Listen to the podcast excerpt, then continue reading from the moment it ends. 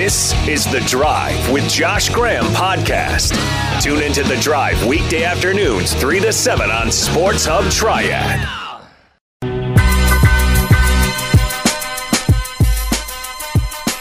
I'm completely down for today's show just being a Chris Paul show. If you've got CP3 stories, I want to hear them. 336 777 1600 because it feels like it's finally happening for him. He's catching breaks, his team's winning in the playoffs, and he's the guy leading the way. And one thing I've always admired about Chris, and this might be his best personality trait among the many to choose between them, he's always present and self aware. Those are just skills. I always tell Sarah Bradford this all the time, and even my friends as well, when they complain about the way other people act. Why did this person say this? Man, why aren't they more sensitive? I have to remind her and my friends most people lack self awareness. It's a valuable trait.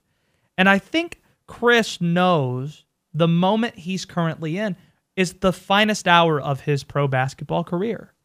Dating back to his days at Wake Forest and West Forsyth High School, he had this special ability of recognizing the gravity of the moment as it's happening. He, of course, dropped 61 uh, at West Forsyth right after he signed his letter of intent at Wake Forest, and the day after that, his grandfather was murdered at his service shop. His grandfather, 61 years old. He set a goal. He understood the moment. He was present in it. Even though the state record was six points away, the North Carolina state record for scoring, 61 was the goal. And he had, he hit the shot to get 61 and he got fouled. He intentionally missed that free throw, went to the bench, and he hugged his dad in tears. It was a wonderful moment, and it was documented by ESPN, and it started the legend of Chris Paul. We had Ben Golliver on, who wrote a book about the NBA bubble with a ton of details. He wanted to come on our show specifically to outline how important Chris was specifically to making sure the NBA season went on. After Jacob Blake was killed in Milwaukee, that season or in Kenosha, Wisconsin, excuse me, that season was on the brink of disintegrating in Orlando. Chris, he was the voice of reason. He understood the gravity, the weight of that moment. And I think he's doing the same thing now in the playoffs because he understands this is his moment. He recognizes this is his shot to contend for a title. He pulled out 37 from his bag. He averaged 25 and 10 in the sweep. He's the oldest player to ever do that. And if you watch the game, it felt like he could have had a lot more than 37. He was dominant. He could do whatever he wanted. He didn't attempt a three, Robert. 19 shots, 37 points. Over the series, the turnover assist ratio, he had 41 assists to three turnovers. He was unbelievable. Yes, you have to acknowledge he's had some good fortune. There's no doubt. Most championship teams do. Most teams that have success in the playoffs do. But don't call him lucky. What's the old saying that luck is just expectation meeting preparation? Nobody, I think, exemplifies that better than Chris, who at 36 is playing like he's 26. It's evidence that if you do something well enough, long enough, you're going to have breaks go your way even if you're mediocre, you're going to get some breaks in your life. It's not, it might not happen on your schedule. It might not happen in your 20s or in your early 30s. It might be when you're 36 years old, or maybe you have to wait until you're 40. But if you do something long enough in life, these opportunities are going to come your way. And Chris Paul, we're seeing it happen at 36 for him. It's finally breaking his way. Nikola Jokic getting thrown out of game four, facing a banged up team that doesn't have Jamal Murray facing a banged up Laker team. Anthony Davis and LeBron both did not look like themselves. AD missing games. So, Chris Paul, this is his finest hour. That's what we're watching. There's no juggernaut in the league. They have an opportunity to win the title.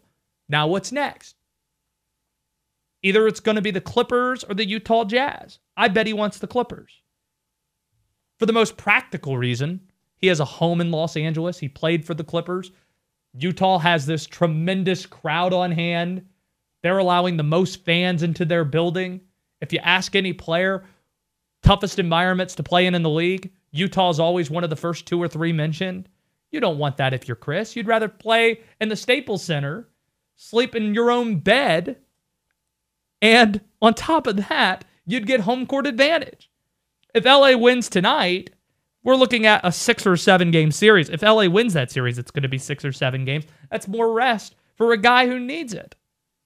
Plus, I think Utah's a better team than Phoenix. It's marginal. It'd be a tremendous series, but I said this weeks ago. I think Utah's a better team than Phoenix. I don't think it's a great matchup, even though Phoenix had their way with Utah in the regular season. Chris Paul, he wants the Clippers. Half that crowd is probably going to be rooting for Chris. Okay, I asked for Chris Paul stories. I think we're getting Chris Paul stories. 336 777 1600. Let's go to Tim in Asheboro. Tim, give me your CP3 story. Uh, hey, Josh. Um, I'm a first time caller. Um, so I don't remember if you recall um, the East West All Star game that he was in his senior year. Um, but anyway, he was, you know, uh, you know, played for the West team, and PJ Tucker played for the East team. Mm. And he was I think if I do, if I recall, I think PJ was the MVP, and Paul, he was more trying to, you know, more do the, you know, dishing out and everything. Uh, but I just recall because I never heard of PJ Tucker, and I just recall how how really good he was, you know, that particular day, and and then he, you know, of course, went on to Texas. Uh, but that was just kind of weird. Those those two particular players, you know, are you know really pivotal in the you know in the playoffs right now, and I just thought it was kind of odd they they being in the East West game. I I, I find that crazy I, that PJ Tucker's still doing his thing right now. It's a good point you bring up. I've heard the story before about PJ Tucker going head to head with Chris, and I appreciate you sharing it with us, Tim. And I hope you call more often. That's Tim and Asheboro there. CP3, he wanted to go to North Carolina, Robert, but Matt Doherty infamously had already signed Raymond Felton and said, you know what, we don't need two point guards. That would have been an insane backcourt. It'd be a lot harder for me to dig Chris Paul as much as I do if he went to Carolina. Is that right? Oh yeah, and you have issues with Carolina fans. I don't think that's anything new. Uh, I'm just usually not a big fan. B dot is about the only UNC fan, aside from a couple callers here, and you, you being a big UNC fan that I can really deal with. Hold one second. I'm a UNC fan now. Yeah, You've always been a, a, a Carolina homer. Yes, that's exactly what I am. I think you're somebody. This you let me know if I'm wrong on this. Your fandom generally, you do not like the front runners. You never really like the front runners. See, you're a Ravens fan. Obviously, you hate the Steelers if you're a Ravens fan, but I think something you hate about the Steelers, there are just so many Steeler fans everywhere, and they've won all those Super Bowls. You just don't like front runners. And I, I think there are a lot of fans like that that don't like the front runners in sports. It's not so much that the I don't like the front runners. I don't have any problem with like the front runners this year in the NBA or, or generally it's mostly the Steelers are rivals. And I think that's where it comes from with me uh, being going to ECU and I remember going to a Carolina uh, football game. We were playing in Carolina, and I had some friends that went to Carolina. They're like, "Oh, come to this party! Come up here! It's gonna be so much fun!" And then we get there, and then it's like, oh, who do you know here? Who is this? And I've I never, ever, ever. I, have been to a bunch of colleges, partied at a bunch of places, had that issue anywhere, anywhere.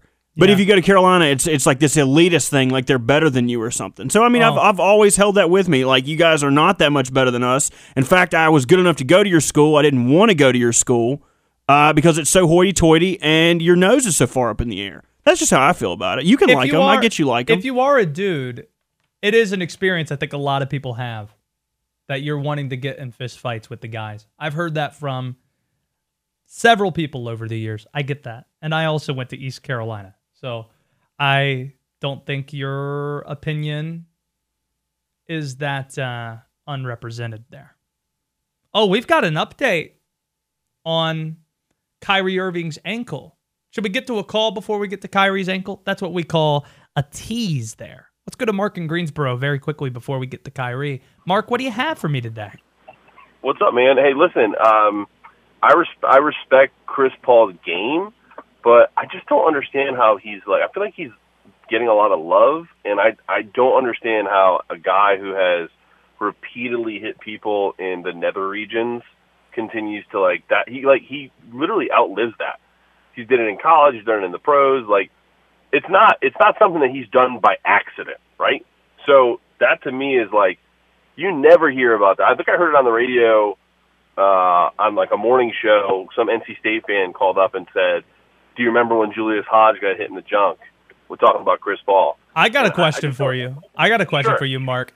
If Chris Paul went to North Carolina rather than Wake, and I think Joe Ovies asked this question, my friend in Raleigh on social media, and it was in some alternate universe, Chris doing that to Jules in the UNC NC State game rather than Wake and State. How is Chris Paul thought differently in this state? Thought of differently? Uh, you know what? I, I don't know if that would be the, the, the I don't know if that's the right question. It's like, dude, he played for one of the big four. Wake Forest was a top ten team when he was there. He's got this great legacy there. And no disrespect, you know, I love Steve Forbes and what he's trying to do over there. I'm not trying to bang on Wake Forest. I just think it's I think it's just really weird that people are like, ah, we'll sweep that under the rug. You know, whatever. He hits people in, you know, the the. Do you think it's by we still not association? Like this is the only explanation I could come up with where A Rod becomes more likable and more beloved, air quotes, because he is uh, in a relationship with Jennifer Lopez, who everybody loves. anymore. If if yeah, not anymore.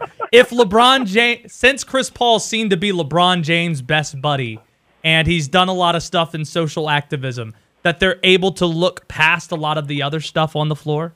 Do you think by association but that's I- probably I it? think by listen, if if he's associated with LeBron, he should get more hate. You know how much hate LeBron James gets? Enough. Like the slander, the slander of LeBron James is so much worse than what anything Chris Paul has ever gotten. And I don't see, I don't see LeBron. The hit, as far as I'm concerned, the only thing that he does, LeBron James does egregious is sometimes he puts his foot in the mouth, in his mouth over stuff that he probably doesn't understand fully, and that's fine. He's entitled to his opinion. And flopping like he's been hit by uh, Conor McGregor left hand. You know what I mean? Like those are those are the only things that I I can criticize him for he's never blatantly, you know, chopped, you know, uh, D- D- Draymond Green in the finals. You know what I mean? Like, I just, I don't, I don't, I don't see why that's totally like you want stories. Like, I just feel like not enough people talk about how many times this guy has done that.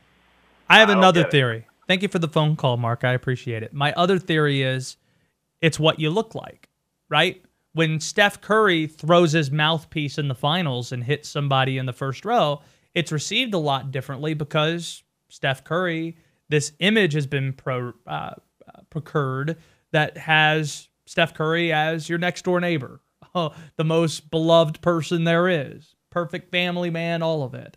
Chris Paul, I think it's a lot of that too because of the State Farm commercials and all of it. And I think it's because he's a six foot guard. He's not seen to be this imposing guy. So maybe that's another reason why we're willing to look past a number of things.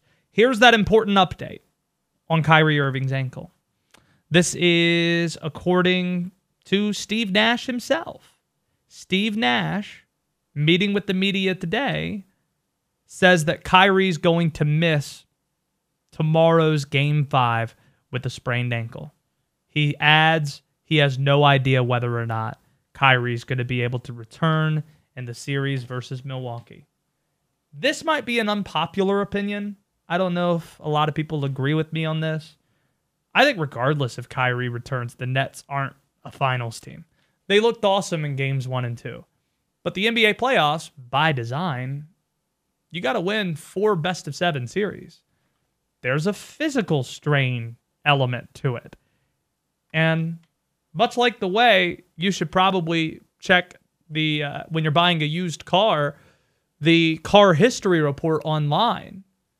You probably should check the car history report on this Brooklyn Nets team when they came together because Kyrie, James Harden, Kevin Durant, it's not the best injury situations. It's not the best track record here.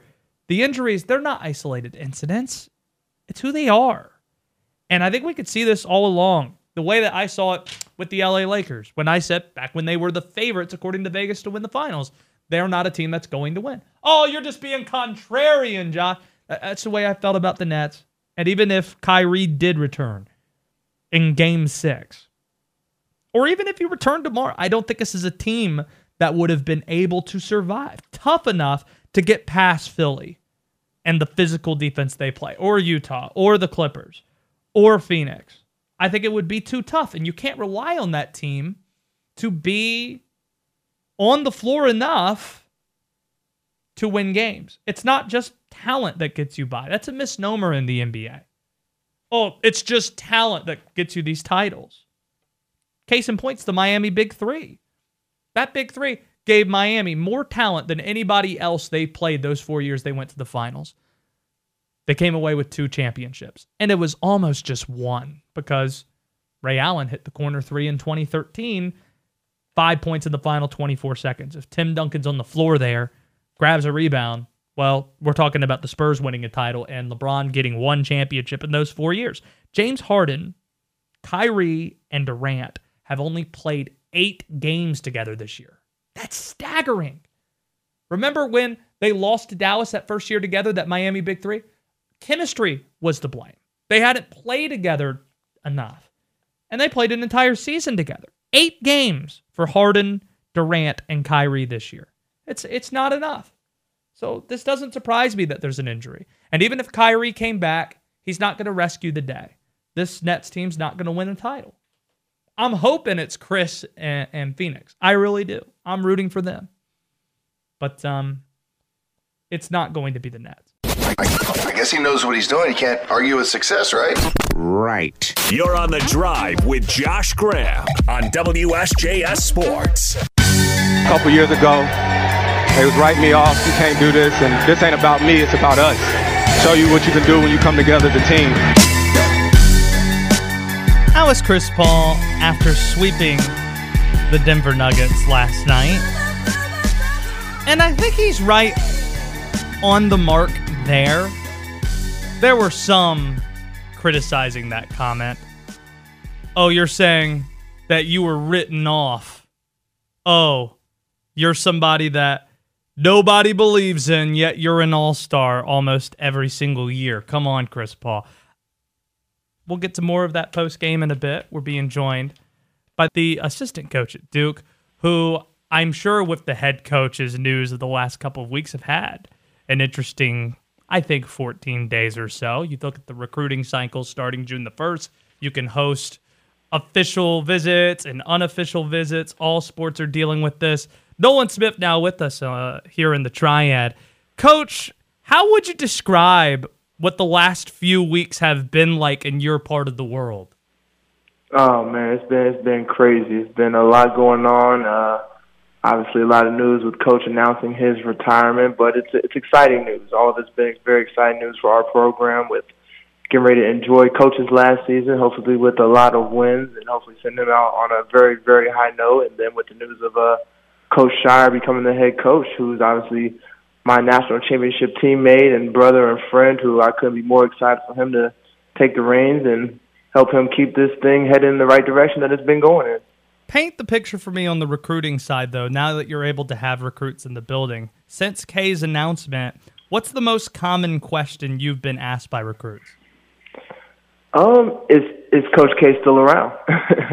is he still around? And the answer is yes. Um, you know, he's still gonna be around. He's gonna be an ambassador for the university, and you know, obviously with his blessings of of of, of Coach Scheyer as the head coach and us as a staff, um, he's around and he's in full support of us. And I think a lot of these young guys that we're recruiting, they just want to know that he's he's still a part of this thing right now. Nolan Smith with us here, Duke men's basketball assistant coach. Did you get a chance to watch CP3 last night? Absolutely, absolutely, I did. Oh my goodness, man. He's 36 years old. He is 36, Nolan, and he's dropping yeah. 37 on Fools and sending Phoenix to the conference finals. Look, it's it's impressive. I mean, I know there's 36 year olds right now at the 24 hour fitness wishing they could still do it, get up and down even a little bit. And for so for him to be doing that at in, at that level, um, at, at the the way he's doing it, getting to his mid range shot, making it look super easy. I mean, it's it's impressive. Chris Paul is hands down one of, if not the best point guard of all time. Uh, my favorite is Magic Johnson. Let me just go ahead and say that now. all right. Yeah. What separates though Chris from point guards you've either faced or seen up close, uh, or that you've even coached with or against at Duke. What makes Chris special among point guards in this generation? His IQ, his his his IQ and his pace makes him so dangerous. And at 36, year, 36 years old, he shows how how special he is because he's able to get wherever he wants on the court. He's controlling the game. He's controlling the pick and roll. He controls the whole the whole court. He controls the whole court, and he's a coach on the court. You know, that's one thing that's always I've always noticed about him is that you know, much like every point guard who ever played this game, you're supposed to be a coach on the court. None have done it better than him. You know, he is really a coach who controls everything. Have you ever met Magic Johnson? I have. I have. Okay. Did you fanboy out like Coach K when he met Beyonce? no, I didn't. I didn't. He came. He came up to me. Um, I was actually during a dude. I think we had played Michigan State. and He came to me and said, "Hey, he he mentioned my dad that you know him and my dad were good friends back in the day, playing against each other, and you know I think it was before a game, so I didn't I didn't really have a chance to fanboy out, but you know, it was exciting that he even knew who I was and came up to speak to me. Robert, that's always the move, right? Nolan's with us here, Nolan Smith. Like, if you see your idol, you got to play it cool and act like it's not that big of a deal. I know you were getting ready for the game, but that's the move, right? Hey, oh, yeah, it's nice to meet you, Magic Johnson. Oh yeah, you all, you all, you always got to play it cool if you can. uh, it's good to catch up with the Duke assistant coach Nolan Smith here on WSJS Sports. I know you might not want to uh, face this this fall, and I'm sure Coach K feels the same way. But I'm just imagining what kind of spectacle it would be if later this month the ACC Big Ten Challenge announced that you guys had to go back to College Park for the first time since uh, Maryland has joined the Big Ten Conference. Either as a player or an assistant coach, which road environment do you remember to be most hostile? Oh, Maryland by far. Is it? Um, yes, Maryland by far. I mean, we, and Carolina obviously is a, is a tough environment at Dean Dome, but Maryland by far. I mean, their fans. I mean, I'm from Maryland. That's home, and I know I know how people are back home about basketball, and you know they can be they can be pretty nasty when it comes to games. Um, yeah, the Maryland fans are by far the most hostile environment. It's somewhere my mom couldn't go to a game for four years. Is that just, right? Just, just just to avoid just the hostile environment with her son being from Maryland, and their fans knew all that stuff. So you never knew what was going to be said to you. So you try you tried to avoid that. Uh, my mom did. I don't think you got it as bad as Scheyer or no. maybe even JJ. JJ probably got it the worst. Oh yeah, Oh yeah, no, nah, no, nobody got as bad as them. Greg Paulus, I remember he got it pretty oh. bad up there. Um, but yeah, no, nah, if they if they if they were to do that, that would be a very interesting environment. That obviously we wouldn't we wouldn't shy away from it. Obviously, we've gone up there and handled our business um, plenty of times, so that would, that would be exciting. But you know, they would definitely have to bulk up the security if that was one last time for Coach K. when did you get an idea of the Coach K retirement news? Um, probably a couple weeks after the season, um, coach just kind of, you know, started letting us know that he was going to take some time with with his wife and you know figure out his next step. So as soon as, as soon as he mentioned that to us, we knew it was kind of close to getting to that stage where he was going to call it, you know, call it in and let us know he's going to have one more year. And then, you know, once he once he came back from that vacation, he told us, you know, this is it. You know, my, my wife and I were at peace with everything, and you know, after this season, we're gonna we're gonna step away. Um, it was it was it, it hurt to hear it come from him because you, you always feel like legends should never stop coaching or never stop playing. Whenever legends walk away from their sport, it's always a sad day. But he was he was at peace. He was happy. So, you know, someone who's uh, admired him and loved him for so long, um, I was I was happy to hear him uh, announce that to us. Were you surprised at first it was Scheyer? Not at all. Not at all. You know, we we talked internally, and you know, just we all knew it was a good plan and a good succession plan to keep just for the uh, continuation of our recruiting and everything that we have going on here. Is the working relationship between Coach K and John different than what you've seen with some of the other assistants when you consider they're both from Chicago and John was this this guy who was running the team along with you for a national title team in 2010. Like, what does that working relationship look like between John and Coach? Yeah, I mean, I think it was the same. You know, being being around as a player with, with watching him with Coach Wojo and, and Coach Collins, and then from Coach Capel and Coach Dawkins, all the guys that he's had. I mean, I feel like he gave all of them the freedom to to run practices, to have a voice, and he's done that the last couple of years with, with Coach Scheyer. So, but obviously they they they make their Chicago jokes. They're both Cubs fans, so they they have their inside jokes as well, with especially a closeness coming from the same same area. I won't say the same city. You know, everybody we all know Coach Scheyer's from from Glenbrook North, um, but uh, they're, they're they're they're from the same area, and um, you know I think that definitely makes it special. You know, two guys now becoming the head coach of Duke from Chicago. I mean, I think that's a a very cool thing. I know they share that bond. It's Nolan Smith with us here. I've got to know how many pairs of sneakers do you have in your rotation? I know you're a sneaker guy. Yeah. Um, I, lo- I love sneakers. I love sneakers. And listen to what I'm asking. I'm not saying how many are in your closet. How many are in the working rotation? Working rotation. I probably keep about 14 pairs in working rotation um, that I tend to wear to work each week. Most of them are like my comfortable Air Force Ones, some Air Max 97s, Air Max 95s. Mm. Air Max ones. I love Air Maxes. Air Maxes are probably the best, just casual Nike that look good. Um, but then other than that, I have, I have a huge, huge, uh, huge supply of Jordans. I love Jordans. Jordan 11s are my favorite. the last pair of sneakers you bought were? Last pair of sneakers I bought were. Uh, I just recently got a pair of Jordan ones. Um, All right. Jordan, Jordan ones, and I got a pair of Dunks as well. I actually got a pair of Jordan ones recently. See, our mutual friend B Dot, he's been hooking me up here just with some advice. What what types of sneakers I should be wearing here? Josh, stay away from the low cut or uh, the low tops. Stay away from these. Stay away or get these. These are cool. So here's what I got in my closet, and I'm a novice. Again, I'm looking to add and always upgrade the closet if I get a chance. I've got yep. uh, some Chicago Bulls Jordan 3s. I've got mm. Royal Toe Jordan 1s. And I've got mm. some black and white Zions now. Bought a pair of Zions okay. recently. Okay, okay. That's a good pickup. That's a good pickup. No 11s, though. Yeah. You can't you can't go wrong with Jordan 1s. That's probably my second favorite. But probably for casual outings, I'd probably go with Jordan 1s more than Jordan 11s. So if you can keep your closet with some Jordan 1s, you got you got some good feet. All right, I'm I'm writing that all down. It's good here. Uh, you're always welcome on in the triad. Appreciate uh, you spending the time. Maybe we'll catch you one of these times on Instagram and Dot the next time we do it on IG. How's that sound? Absolutely, most definitely. I'll tap in. Appreciate you. Appreciate you having me on. Congratulations, by the way, too, Nolan. Thank you so much. There you go. That's Nolan Smith. Appreciate the time from the Duke assistant basketball coach. There you go. 14 in his rotation.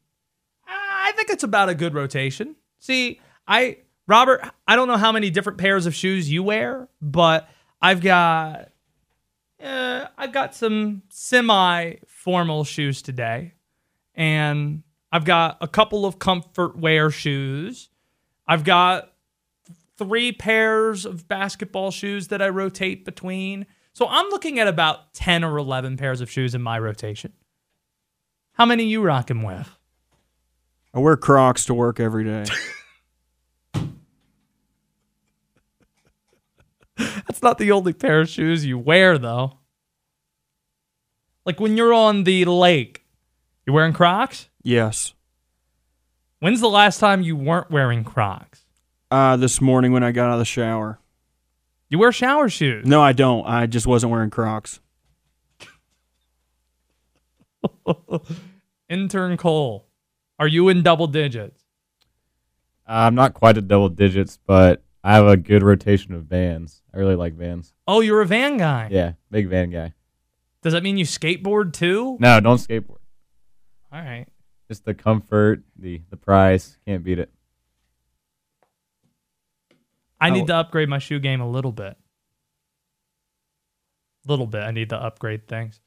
I love it there where he's like going through his shoes and you're like, ah. But if I showed you those shoes he said right there, would Air you be- Maxes? No, it was it, it wasn't just that. He said a specific shoe and you're like, ah. But I don't think you'd be able to pick it out from a lineup. We'll find that out. WSJS, Winston-Salem, and Greensboro, WPC in Burlington, WMFR High Point are the signals you're listening to, making up WSJS Sports. I'm I need the advice of a professional. This is The Drive with Josh Graham on WSJS Sports.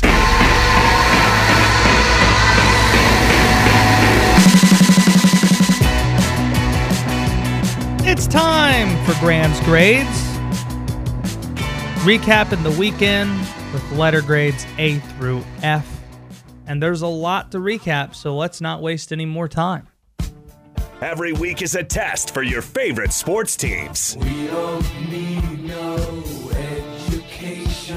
Who passed the test? If one of y'all says some silly ass name, Who dropped the ball? I don't know. Josh Graham has the answers. I think you're very condescending and a know-it-all. Time for Graham's grades. We start with the very good first. The stuff that the grades that me and Robert aspired to get and our intern Cole, I'm sure, always got and still continues to get as a student at Elon. A. The Law of the Wolf. Joe Giglio coined this when he was a beat writer for NC State and Raleigh, now a sports radio host over there. When you least expect the pack to do something, that's when they act at their best. NC State 1 and 8 to start the season. Lost game 1 of this best of 3 regional 21 to 2. Yet took out the number 1 team in the country. The most dominant college baseball team arguably we've seen in the past decade in dramatic style last night. You got the Jose Torres home run and the ninth to put the pack ahead. They close things out with solid pitching, an efficient bottom of the ninth. The law of the wolf was in full effect for NC State, really all throughout this season, but certainly this weekend against Arkansas. B. Chris Paul, but also Suns and Four guy. We're talking about the guy getting in fights in Denver and winning those fights about as convincingly as Chris Paul and his sons did on the court. Suns in four. Suns in four. CP3. Gotta love it for the triad. In the conference finals. An opportunity to get to his first NBA finals. And I've got a feeling he's not going to have to wait. Uh, it depends on who the conference final matchup is. In fact, you know what? I want to hold off on this. We'll talk more about Chris Paul in about 10 minutes. But CP3 and Suns and 4 guy, both impressive performances over the weekend. Robert, which of the two would you say is more impressive? Chris Paul averaging 25 and 10 over the entire series, a sweep, or Suns and 4 guy really taking up for his friend to the point where the guy relented and cowered off in his own arena? I thought you were talking about like the old Rin Tin Tin movie, Law of the Wolf. I was like, oh, Josh is watching 60s Westerns again. That's cool. Uh, I'd probably lean Chris Paul, but he is my dude. Not Suns and 4 guy? He's not your dude? No, not at all. He, he just ran up on two little punks and got lucky. Slung a, through, a few at him. I mean, good for him. He got he's getting his day in the sun now, but Great awareness, too. It's a great time to throw in the basketball Suns and 4. Just so dismissive of the Nuggets fan. Very dismissive stuff there. C. The Godfather, according to Sarah Bradford. We watched it on Saturday. She stayed awake. She was okay with the horse scene, which was a concern when we turned on the movie. And after we got finished watching the three hour flick, Sarah Bradford said, two and a half stars. It was okay. That's what she said. So I think two and a half stars, that is a C.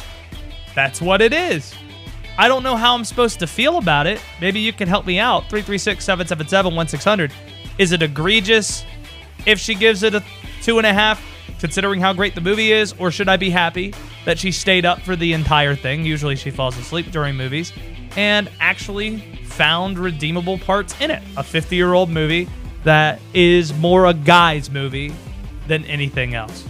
I'm starting to spell out a plot line and the Meg Ryan, Tom Hanks, You've Got Mail movie, where all the men love The Godfather and the women don't understand it. I don't think that's the case. I think she appreciated it.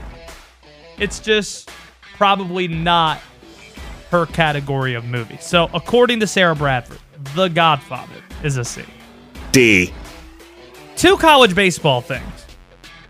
ECU Vanderbilt home plate umpiring. Different umpires on Friday than Saturday. Robert, this is where I stand on officiating. I don't care if the officiating is good or bad. I'm not going to blame them if they're bad.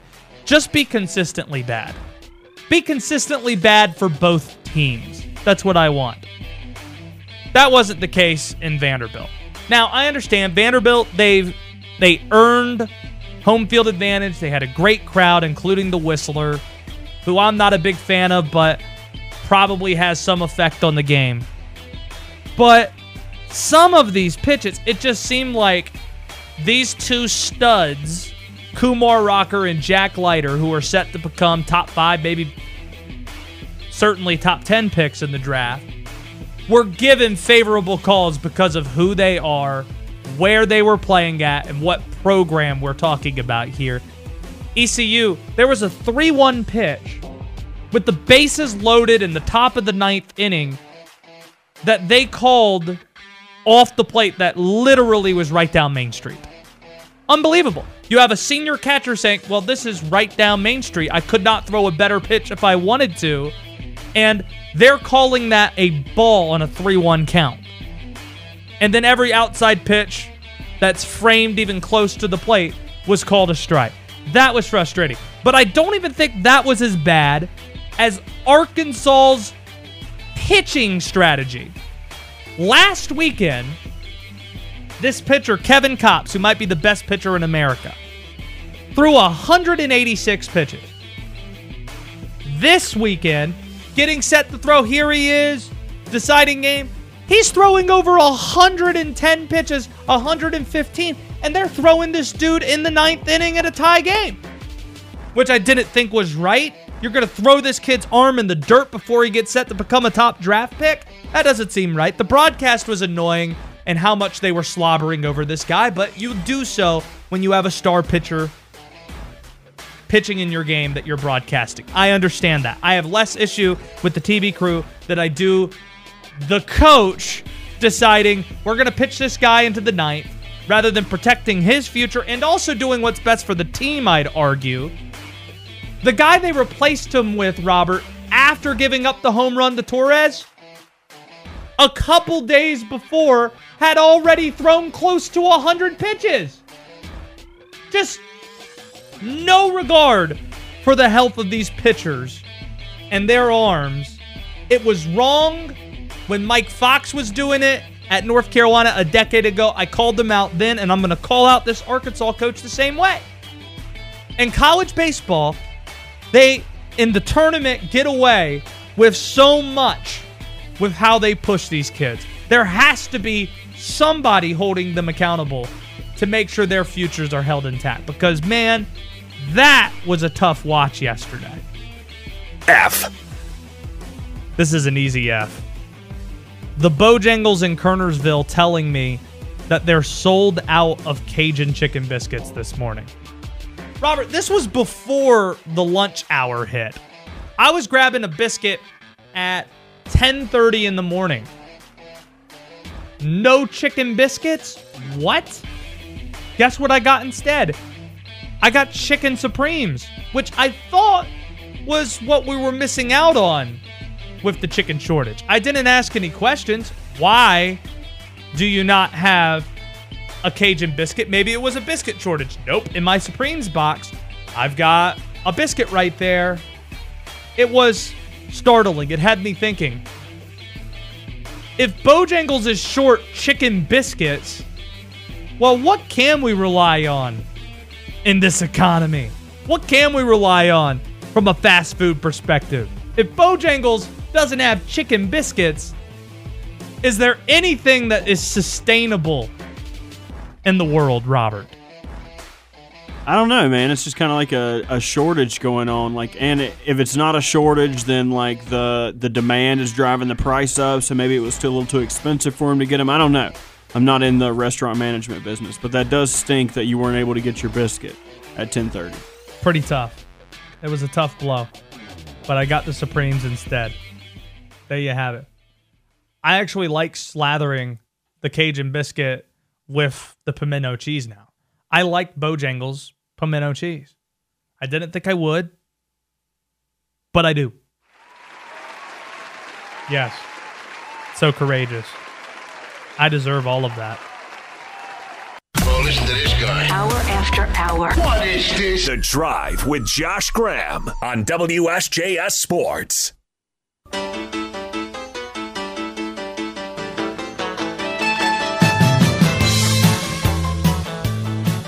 Nobody knows hoop like our next guest does. At least among our reoccurring guests, Brian Geisinger will play Out Precise the Geis in just a bit.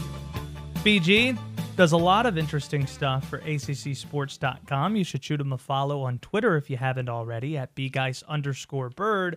BG, you're from the Triad, so would it be an exaggeration to say that your favorite basketball player is Chris Paul? No, it would not be an exaggeration at all. Um, I grew up in a pretty special time to to be in Winston Salem, which was sort of like the rise of Chris Paul. Um, I remember as a little kid, uh, my mom taking me to the 2001 Frank Spencer Holiday Classic tournament at the Joel Coliseum, where junior year Chris Paul 20 years ago uh, was leading West Forsyth High School and as a massive Wake fan growing up, seeing him two years later go on to play there, seeing him at the West Forsyth YMCA, played for the same AAU organization that Chris Paul did, Kappa Magic. Uh, so getting to be around that and to be a Wake fan at the time was was truly remarkable. And I mean, Chris has just gone to gone to outer space since then. He's become a top three or five point guard in the history of basketball, first ballot Hall of Famer. And to see him as a six foot guard, 36 years old, year 15, to be playing at this level, still a top 20 player in the NBA, is um is almost without precedent. And then really like the last couple of games, his shot making has just been um on another level. So we always hold our breath here if you're a Paul faithful like myself, because you want this guy to win a title so badly. It, it's the last thing I want. He really is like the last um sports bit of fandom I have from my childhood. Really, really, it's it. He's the only guy, only thing, only team. I don't even care about these teams like quite like I used to. Um, he's it. And so to see him, especially too, because you thought like he, Paul and Phoenix were down for the count against LA with the shoulder injury, and to see how he's bounced back since then is just remarkable, but he's remarkable in everything he's done in his career. It just it continues to amaze. It really does. It would be ridiculous and short-sighted and just abhorrent recency bias to say that this is the best we've ever seen of Chris Paul what he's doing right now. But in the context of the playoffs, is this the best we've seen of Chris specifically in the postseason? It's tough to say. I mean, like you said, it, we're heavy on recency bias at the moment because not only is like he, pl- not only is Chris playing well, it's just like he's been incredible. And last night, what he did uh, from the mid range again, just you know, lighting Denver's defense. He didn't attempt a three. On, fi- I mean, it was insane. Yeah, he had 37 points on 23 true shot attempts without attempting a three, which is like, you know, seven footers the, with they're really really good. They do that. Not and he could have had a lot more too. One point guards. He had a, he had 102 points in this four game sweep against Denver on 59 field goal attempts, but he only took eight threes. That's ridiculous. Um, he is he is an incredible mid range shooter, and he is obviously like one of the greatest free throw shooters in the in the history of of basketball. But this is a great team, and the Suns are. I mean, you never you don't want to get ahead of yourself. These things change in the playoffs really really quickly, but man, they look good. And uh, now they get to you know sit back, get healthy and, and hopefully, you know, watch Utah and, and the Clippers beat up on one another a little bit. But yeah, no, I mean, this guy is this guy really is without precedent. And it's crazy because he comes, I mean, he's right from, you know, Winston-Salem, Lewisville, North Carolina. We are truly lucky to have this guy come from our the small this small little corner of uh, of the universe. Are they your favorites to win the title today? Now that we know that Kyrie isn't going to play in Game Five, and there's no promise he's going to return at all. Oh, um, I, I, guess as of right now, yes, I would have to have the, but that makes me really queasy to say. um, I mean, we'll see. Like if if Kyrie's able to, I mean, they like Ky, no Kyrie, no Harden tonight in Game Five. Or pardon me, I guess that's to, uh, tomorrow night. That is tomorrow night. Tomorrow night, yes. Excuse me. You've got Hawks, Sixers in the East tonight before Clippers, Jazz. But um, I don't know. I just think everybody's got really a, a has a puncher's chance at this point, uh, except for Brooklyn. Amazingly, if you know if Kyrie and Harden aren't going to come back this series, then like you know they're in. I mean, they're in serious trouble. I mean, they have a good team, and Durant is enough to carry you. He's one of the ultimate weapons. But I mean, that it's just you build your team around those three stars because it because if one of those guys get down, then the goes down, then the other two can carry you um, when two of them go down and you've had to sort of like weaken your depth to acquire and build that core roster, it really puts you in a tough spot. But like, I'm not counting out any of these teams right now. Um, Utah's looked pretty good, and we'll see how, Donovan Mitchell looks tonight. Uh, he's dealing with an ankle injury as well. I mean, all these teams are so beaten up. So I honestly feel like whomever's healthiest, seriously, like throughout throughout the next two rounds, like that's the team that's that's going to win. Um, yeah. If you get two teams in at the you know, finals that are relatively healthy, well then you know maybe we can we actually have like a bit of a fair fight. But right now, I mean, it's just it's insane to see how injuries have swung this season and continue to have a massive, massive impact on the uh, the playoffs. But I definitely want the Suns to win the most. And I just say this as a cursed sports fan. It makes me queasy uh, to then to anoint them as the favorites right now. So I'm just going to say everybody has a good chance to to win the title. How about that? There you, you go. can read between the lines. Brian Geisinger, Super Chris Paul Homer, joining us here on WSJS Sports at bgeis underscore bird. Robert, I'm feeling lucky today. I'm feeling lucky. It's time for Out Precise the Geis. Brian Geisinger is a basketball genius. Josh Graham, uh, is not. I'm smart, you're dumb. I'm big, you're little. I'm right, you're wrong. Listen as Brian launches half court shots and Josh, well, double dribbles all over himself. And there's nothing you can do about it. Get off the bench and try to out precise the Geis. So the playoffs are raging on, and that rage is going to continue today and out precise the Geis. I, and there's a game behind the game too. I know that Geisinger is smart. Like I know you're a super smart dude. But so I try to pick areas where you might not necessarily go to the stats. I'm so glad I did not go with the how many three pointers has Chris Paul shot. yeah. That was definitely on the docket, and I was worried. he knows everything about Chris Paul. Like, yeah. if you look up how many follicles are on Chris Paul's head and or beard, I'm sure Geisinger has the exact number ready to pull out. Seven hundred thousand three hundred forty-two. Anyway, yeah, yeah, which is uh, that's more than how many turnovers he had against Denver, which was five combined in the, the, second round of the playoffs. In well, case anyone else was, uh, I thought it was three. It was forty-one to three, I think. I think it was 41 to 5. Well, look, don't, don't get into it. We're not going to out precise the box score. We're going to out precise the Geis. I'm just yeah. trying to get him. I'm trying to push rattle back. Me. You know, I'm trying to rattle him. That's what I'm trying to do. Chris Paul might make an appearance, but he's not the first one up as unlikely heroes arise in the Clippers uh, Jazz semis as Nick Batum. He was the difference mm. maker last week and out precise the Geis. He was the difference maker in game three as he steps up and plays the third most minutes and is the third highest scorer. How many points has he scored in the playoffs this year? Oh, yeah. so first yeah. round too. Nick Batum, uh, Charlotte Hornets uh, legend. It is going to be amazing if we get Clippers going against the Suns for the Western Conference Finals and we get a uh, Frank Kaminsky, Nick Batum uh, reunion uh, to bat- battling out for the chance to go to the finals. Uh, Nick Batum also had seven dunks in the first round against Dallas. I'm stalling right now, but seven dunks in the first round against Dallas. He had three his entire last season uh, with the Hornets. So yeah, he's picked it up a level. I will say hundred points for one Nicholas Batum in the playoffs here total? I've got 117 written down because you're talking about seven game series plus three so far in this. That just seems like a good number. Paul George has scored 243 points. Kawhi Leonard has scored 203 points. Nick Batum has scored 95 points. Oh, he's off by five. Geis takes the first point. Unbelievable, man. Yeah, the, I just went from I knew they had played ten games, and so I just assumed he was in that ten points per game average. So that was how I, I came up with one hundo there. That's quick. smooth. That's smooth. Josh goes down, kind of like Kyrie went down for the Nets, leaving KD as the lone star standing from the Nets' big three. How many shots did KD miss on Sunday? Oof, it was not Kevin Durant's best performance. Raleigh's own PJ Tucker uh, applying great defense on him. Um, 15 shots, I'll say. I said 12.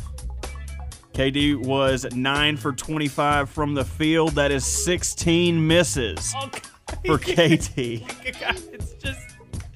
Yes. Some weeks you got Yes. it, some weeks you don't. And I- Geis has got it. It's unbelievable. He's off by one. yeah. The Suns, look, they, they weren't off by one. They swept the Nuggets uh, out of the playoffs. You always try for these transitions. Robert loves a transition just like he loves games that rhyme. And if it doesn't transition well or and it doesn't rhyme, Robert wants to fight in the street. just trying to make it super efficient. Much like the Suns were uh, against the Nuggets, you could say it was because of CP3. You could say it was because of Devin Booker, but I'm going to say it was because of free throw shootings. How many free throws did the Suns miss the entire series against the Nuggets? Whew, not many, man. not many at all. Um, I'll say 17.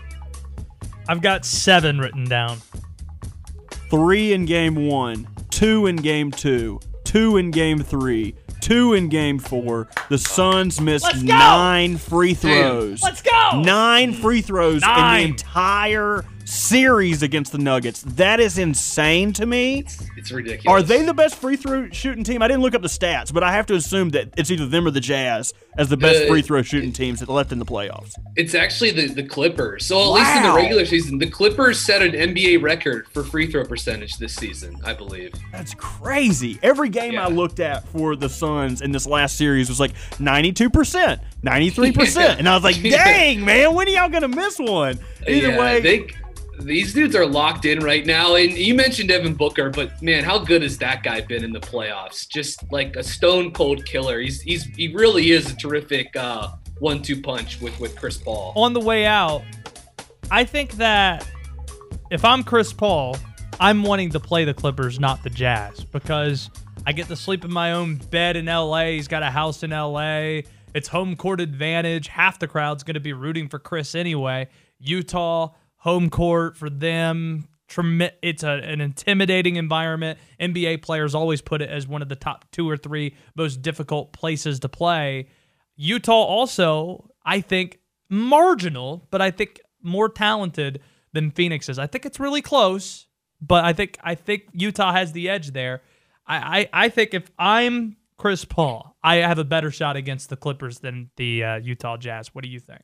Yeah, the Utah fans make that place scary to play for the wrong reasons. Uh, sometimes let's let's keep it all in good sportsmanship here, uh, Jazz fans. If Oh, that's yeah. the matchup, um, the one thing I will say, and also by the way, if if they if it's the Clippers, Suns fans are going to take over that building. You saw them in Denver last night. Oh, Like yeah. a third of the arena was was Phoenix fans.